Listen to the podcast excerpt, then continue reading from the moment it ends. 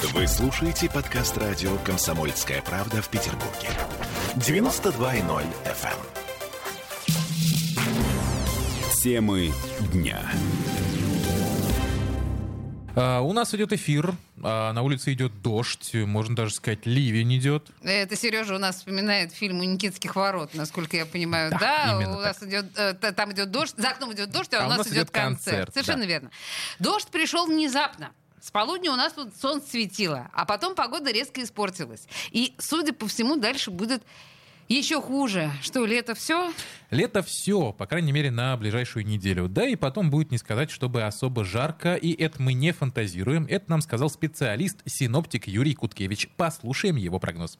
Сейчас у нас вторая половина недели будет холодать. Наиболее такие ненастные дни будет в пятницу, 3 числа когда будет идти дождь. Ветер в основном северо-западный, северный. В пятницу будет усиливаться с порывами до сильного. И температура будет понижаться еще завтра до 14, а потом э, 10-12 градусов. Из хорошего то, что значит вот на следующей неделе уже начнется улучшение, уже э, температура будет повышаться, и, в общем-то, большая часть недели будет температура где-то 15-17 градусов. Если в ближайшие дни мы, у нас будет ниже нормы температура, то потом она как бы войдет в нормальные значения.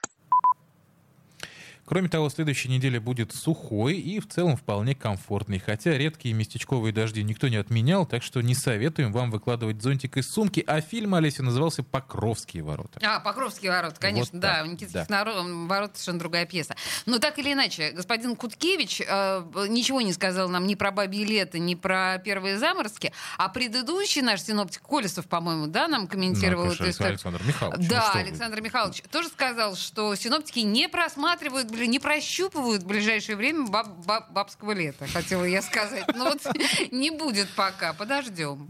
Ну и да, мы понимаем, что вот это обычное нормальное лето, да, надолго останется в нашей памяти, не потому что мы опять не успели сделать ничего, что задумали, а потому что оно установило сразу несколько исторических рекордов. Во-первых, оно стало самым солнечным. 880 солнечных часов! Это рекорд Где это 19-летней видано, давности. где это слыхано? На самом деле, в 2002 году было 860. Ну, просто представьте. себе. Ну и во-вторых, это лето стало самым жарким за всю историю наблюдения за погодой в Петербурге. Средняя температура, даже несмотря на то, что нас подвел август, составила 20,5 градусов. Ну, есть такая примета, как мы знаем. Есть, если лето жаркое, то зима будет холодной и снежной.